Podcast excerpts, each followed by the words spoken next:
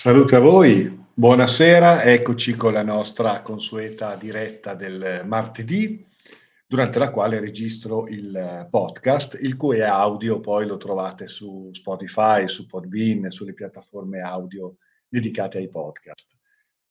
Siamo a oltre 300 podcast, quasi 400 podcast eh, con eh, eh, argomenti i più diversi che grazie alle vostre domande possiamo trattare, dalla magia all'alchimia, ehm, le pratiche meditative, lo sviluppo di facoltà interiori, argomenti di natura esoterica, eh, i più diversi, storia della magia, storia dei maestri, le grandi tradizioni, i valori, i concetti importanti che possono essere eh, incontrati durante il nostro percorso di studi, di ricerche, di esperienze eh, nell'ambito della, della, ricerca interiore, della spiritualità, della disciplina iniziatica e quant'altro. Quindi scrivetemi su info-carlodorofatti.com per mandarmi le vostre domande, perché poi sull'onda delle vostre domande eh, si mh, sviluppano questi incontri del, del martedì.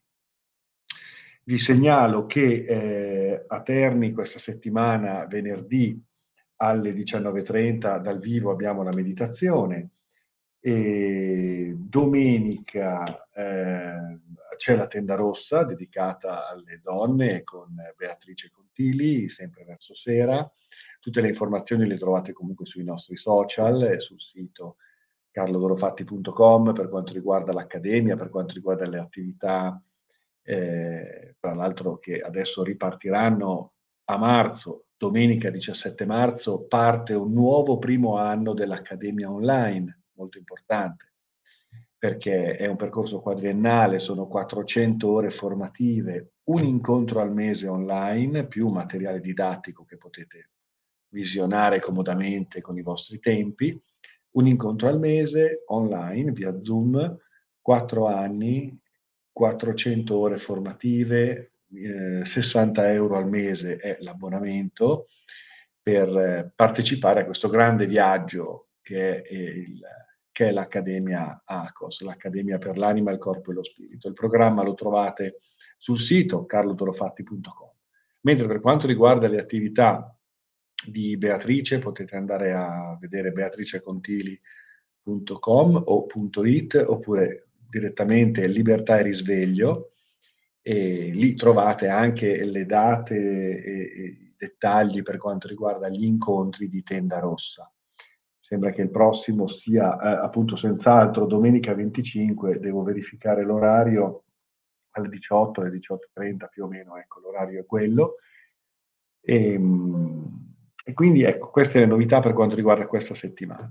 Allora, passo subito alle domande che numerose, cioè una notevole coda di domande, ma io sono contentissimo perché le vostre domande ci permettono di parlare poi di tante tante cose.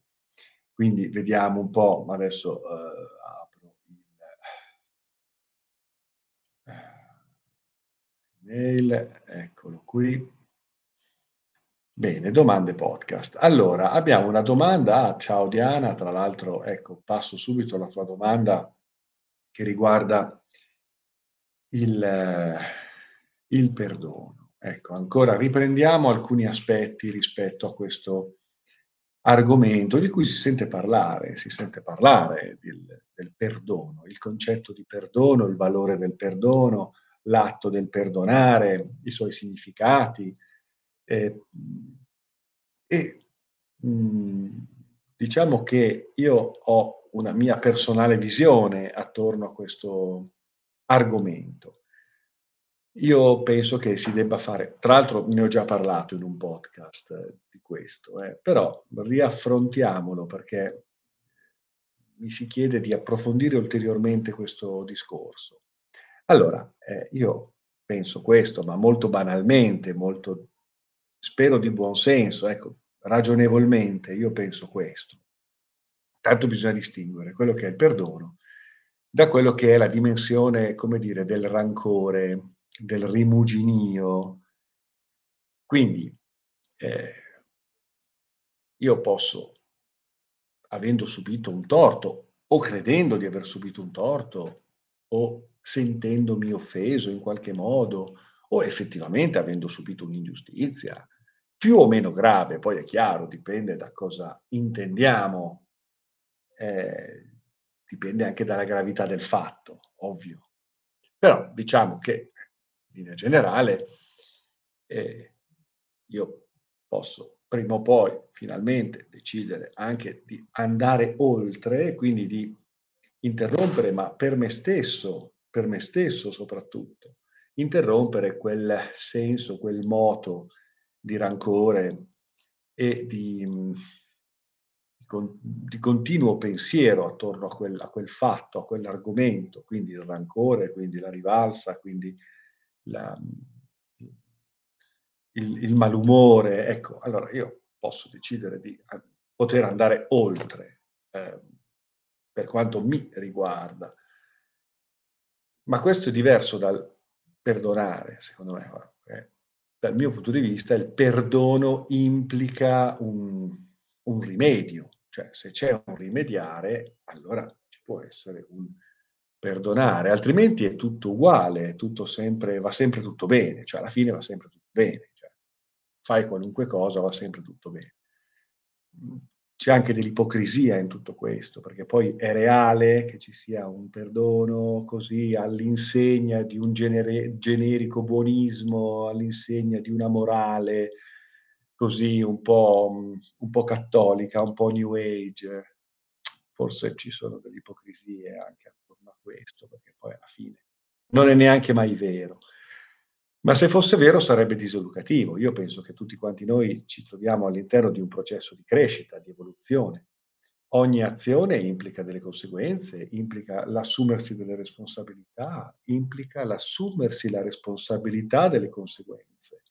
Quindi, eh, se viene compiuta un'azione ingiusta mh, mm, o che crea un danno, io penso che eh, sia giusto e corretto eh, pretendere il perdono nel momento in cui lo si merita, nel momento in cui si dimostra una, una premura, un'attenzione, una, una, cura nella direzione di un porre rimedio, una, una volontà di comprensione anche del fatto, eh, quindi una, come dire, una dinamica educativa anche, pedagogica anche, per cui ecco che allora si, eh, giustamente si merita il perdono, si concede il perdono, si dice ok, bene, andiamo avanti, un'altra, poi dipende dalla gravità, dipende dalla reiterazione del, del caso, però io penso che eh, perdonare come possibilità sia un gesto sacrosanto, importante, assolutamente da prevedere nel novero delle possibilità rispetto a quello che può essere una dinamica di offesa. Però penso anche che il perdono vada meritato, vada eh, condizionato a un rimedio. Io penso questo, perché se no non c'è crescita, va sempre tutto bene eh, vabbè, tanto poi alla fine c'è il perdono ripeto, dietro al quale poi ci può essere anche un'ipocrisia di fondo, per cui alla fine sì, sì, ti perdono, ma non è vero. Oppure, insomma, mh, mm, ecco, è chiaro che dipende caso per caso, dipende dalla gravità del caso e di che cosa stiamo parlando, però io penso che sia molto più corretto dire sì, io perdono momento in cui però vedo che dall'altra parte c'è una premura, c'è un'attenzione, c'è una crescita, c'è un'ammissione, c'è un, una volontà di porre rimedio, certamente, assolutamente. Allora poi veramente andiamo oltre. Poi che questo non significhi rimuginare, portare rancore, rimanere lì, fare il muso, rovinarsi la giornata, rovinarsi la vita. Allora, questo andare oltre è un aspetto che riguarda me poi nel rapporto con questa situazione disagevole, con, questo, con questa situazione che però non è che ci devo pensare continuamente, quindi c'è questo, questo, modo di dire ultimamente che va tanto di moda, no? io perdono non per l'altro ma per me stesso. Vabbè, sì, nel senso che io se devo stare lì a pensarci continuamente, allora ecco, perdono così non ci penso più, eh, ma questo non è il perdono, questo è andare oltre e si chiama amor proprio. il, il, il, perdono rispetto alla persona deve essere verso la persona, per la persona, nel momento in cui la persona però eh, eh, comprende, eh, c'è una, uh, un atto di crescita. Io credo che questo sia il discorso da fare, al di là dei buonismi, al di là delle ipocrisie, al di là del, dei tormentoni New Age, eh, perché poi ecco, tutto questo perdonare, boh, perché chi l'ha detto? Mm? Quindi, eh, ma penso che questo non sia un discorso tanto esoterico, tanto, cioè, è un aspetto che io propongo a livello proprio di buon senso, ecco, di ragionevolezza del, del concetto.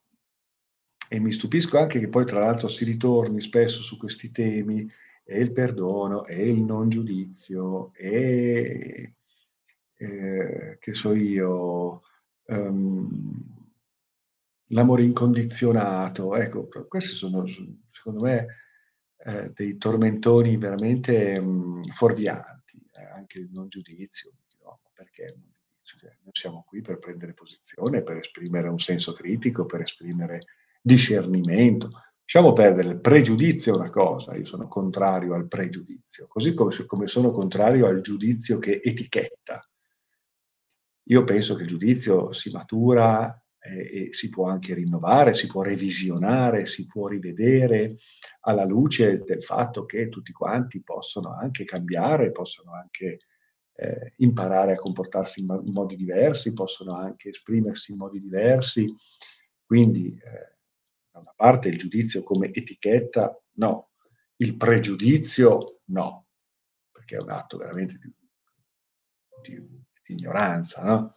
Però ecco, il giudizio, sì, perché no? Cioè, se è un post giudizio io posso anche essere eh, legittimato a esprimere un parere, a esprimere un giudizio, a esprimere un'opinione, a discernere quello che per me può avere un senso e quello che per me può non avere un senso. Cioè, noi siamo qui anche per partecipare a quello che è la dinamica del pensiero, delle opinioni, del, del sentire, del, dello stabilire quello che è giusto per me o meno. Ecco, penso che sia importante ecco, esprimere il giudizio, sentirsi legittimati dall'esprimere un giudizio, che poi non debba essere un giudizio scritto nella pietra, ma possa essere comunque nella, nel, nel, nel concetto per cui si riconosce sempre la possibilità di cambiare idea, di, di, di, farsi un'opinione diversa, di concedere all'altro la possibilità di cambiare senz'altro. Quindi il giudizio è un fenomeno dinamico. E poi è sui comportamenti e sui fatti, non è sulle persone. Per cui anche qui a volte si, si confonde no? quello che può essere un giudizio su una situazione da quello che poi è un giudizio sulla persona. Quindi bisogna capire, però noi è vero che siamo qui comunque per esprimere legittimamente un, un, una critica, un senso critico. Ecco, è importante maturare un senso critico. E così come l, l, l, altri tormentoni, l'amore incondizionato. Ma perché l'amore incondizionato? L'amore incondizionato è una teoria, è un'astrazione, è una, ancora una volta così, uff, è uno svarione, l'amore è condizionato, l'amore è condizionato, certo, secondo me è condizionato, dipende da quello che accade, da quello che succede, da quanto lo si, lo si nutre, lo si protegge, lo si tutela, lo si vive, da quello che accade, da quello che succede, dai comportamenti che si innescano, dalle relazioni che si sviluppano, dalle modalità di comportamento e di... Eh, interazione, se c'è stima, se c'è rispetto, se c'è un... allora ci può essere un, un, un amore che poi è quello de, de, della coppia, ecco, poi, poi, il resto è amicizia, è rispetto, è stima, è, è, è società civile, è buona convivenza, è mh, solidarietà, benevolenza, anche in quanto generosità, altruismo e empatia, certo, poi L'amore, l'amore è quello che si ha nei confronti della, de, de, dei propri figli, della propria compagna, del proprio compagno, ecco, ma ecco. poi questo amore, amore, amore di che... Cioè, ci sono altri termini, secondo me, che, che, che, sono adattissimi per esprimere quello che può essere un senso di comunità, un senso di convivenza, una visione ecologica del mondo, delle relazioni, una visione eh, giusta, equilibrata e armonica delle relazioni, eh, nel rispetto, nella stima, nella libertà, mm, nel soccorso, però questo amore è un'altra cosa. Ecco. Amore è, è, amore, è eros, è quello. Ecco.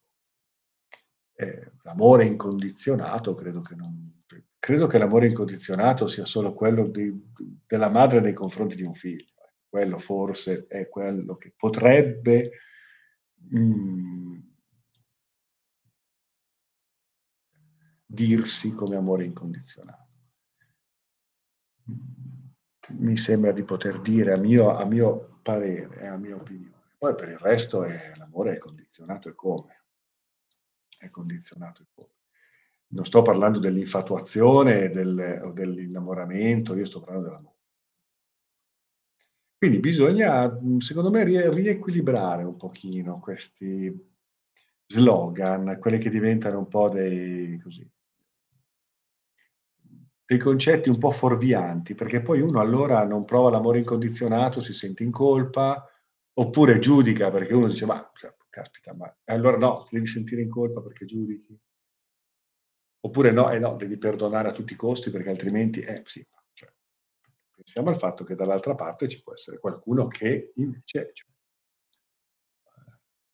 applica un comportamento ingiusto, malevolo, violento, io perché lo devo amare, io perché lo devo perdonare, io perché non lo dovrei giudicare. Poi che tutto sia in qualche modo eh, gestibile in forma assertiva, siamo d'accordo. Eh, però, non, non, andiamo a creare poi dei sensi di colpa in chi poi eh, deve tut- a tutti i costi sempre amare, perdonare e non giudicare. Così creiamo una bella eh, umanità di pecoroni zitti, remissivi e, e, resilienti. Per carità, io non, non credo in questo, assolutamente. Poi un'altra domanda. Eh, eh, riguarda un tema un po' specifico, che è quello dei maestri di Shambhala, cioè, amico mi, so, voglio andare a vedere l'email che riguarda proprio, ehm, vediamo, eh, se la vado a recuperare, eccola qui. Ah, l'amica Mara dice, approfitto del podcast per chiedere, per chiedere il tuo parere sui maestri di Shambhala sto seguendo la filosofia buddista tibetana e ho scoperto che esiste una connessione con loro che si espleta con il Kala Chakra ed il suo mantra. Ebbene, la domanda che mi nasce è quanto Madame Elena Blavatsky sia stata influenzata da mm, tutto ciò, la teosofia. Allora, ecco, tra l'altro il commento di Diana che ringrazio, ecco il commento, sì, la Chiesa ha avuto il suo ruolo, certo, la Chiesa educa all'impecoronimento del, del, del, dell'umanità. Quindi, insomma, d'altronde, come diceva Voltaire, la religione è nata quando il primo ipocrita ha incontrato il primo imbecille.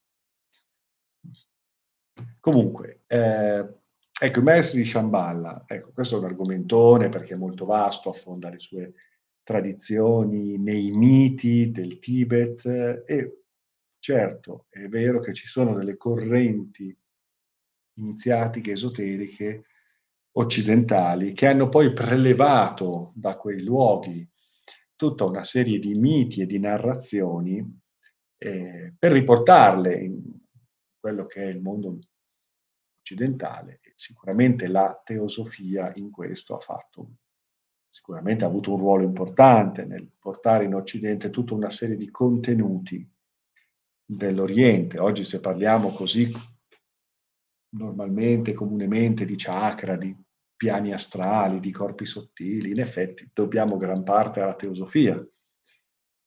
Ehm, ora, con Shambhala si intende quella sorta di mitico primo insediamento iniziatico che eh, milioni di anni fa avrebbe dato inizio alla vita sul pianeta e all'esperienza della coscienza sul pianeta. E quindi naturalmente poi si possono attribuire origini extraterrestri, aliene, no? questa sorta di, di, di, di razza che eh, si insedia nel deserto dei Gobi, eh, che allora era un mare, e quest'isola di Shambhala, dove verrebbe insediato questo primo nucleo di Kumaras, eh, questo primo nucleo di Naga, che darebbero poi luogo a tutta una serie di evoluzioni biologiche e spirituali, per cui si arriva poi a un innesco della vita su questo nostro mondo. Poi il discorso di Shambhala si connette al discorso di Agarti, della terra cava, per tutta una serie di ulteriori vicende narrate in modo anche molto diverso da, da mito a mito, da corrente a corrente. Siamo anche nel buddismo, certo, nel buddismo, in certe correnti del buddismo si parla di questo, correnti buddiste fuse con certe tradizioni induiste, con certe tradizioni dello sciamanesimo bompo, dello sciamanesimo mongolo. Quindi ecco, ci sono fiabe, leggende, narrazioni che raccontano di questa città iniziatica, di questa straordinaria città, dove risiederebbero i maestri illuminati su piani fisici e metafisici. Ehm, c'è chi dice che Shambhala esista, nascosta tra le vette del Tibet, Himalaya, altri dicono che ha una dimensione puramente da intendersi come metafisica, e sicuramente eh, la Blavatsky, e quindi la teosofia della prima ora, la prima teosofia, la teosofia della Blavatsky, aveva eh, ripreso questo tema e la Blavatsky diceva di incontrare questi maestri fisicamente, cioè erano persone che lei incontrava proprio fisicamente. E quindi questi maestri, questi superiori, eh, erano persone che lei incontrava e con le quali parlava. Eh, poi piano piano assumono una veste più evanescente, quindi diventano i superiori sconosciuti, i maestri ascesi, diventano i maestri occulti, qualcosa di, di, di, di più eterico, ecco, in effetti. Eh, con, la, con, la, seconda teosofia, la, la, la teosofia poi di Leadbeater, di Powell, della Besan, fino ad arrivare poi alla post-teosofia con la Bailey, eh, eccetera, eccetera, sviluppi poi successivi. Ecco, ehm, questi maestri diventano sempre meno fisici e sempre più metafisici, sempre meno diretti nell'interazione e sempre più, come dire, eh, fonti eh, di ispirazioni medianiche e di visioni eh, oniriche o, eh, o contattistiche addirittura. Fino ad arrivare poi a connettere i maestri di Shambhala con eh, maestri cosmici, Ashtar Sheran e la Federazione Galattica, quindi si fa una connessione tra questa sorta di eh, metafisica teosofica dei maestri tibetani con eh, realtà aliene, realtà extraterrestri, che sono poi quelle che animano eh, il milieu del contattismo eh, del secolo scorso, che principia più o meno dalla metà del secolo scorso.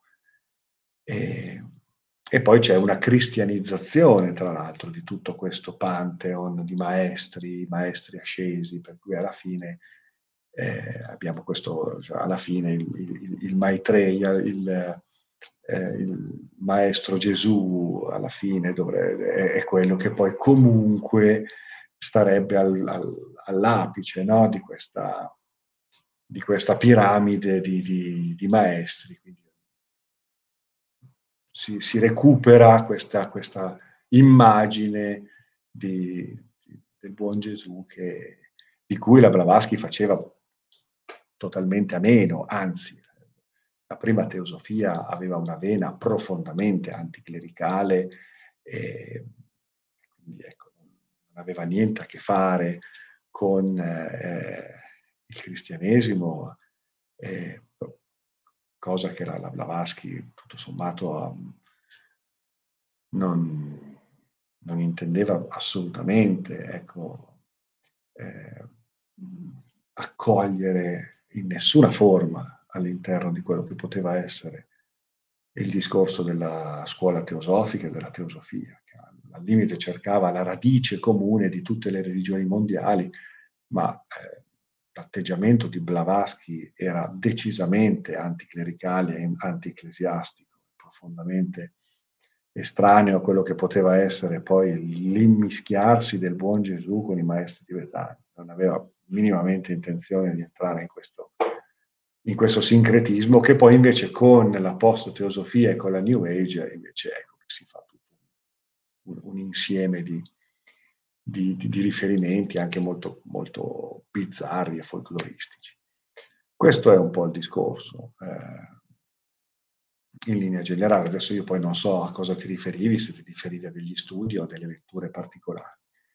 Io penso che comunque, ecco, abbiamo trattato di due temi, io l- ho in coda le vostre email, vi ringrazio, continuate a scrivermi, info-carlodorofatti.com e vi ricordo a Terni la meditazione venerdì, la tenda rossa domenica, Seguite i social miei e di Beatrice Contili per tutte le iniziative e le informazioni. Domenica 17 marzo inizia un nuovo primo anno dell'Accademia ACOS. Le informazioni sul sito carlodorofatti.com. Grazie, un grande abbraccio, salute a voi. Alla prossima, prossima settimana. Ciao.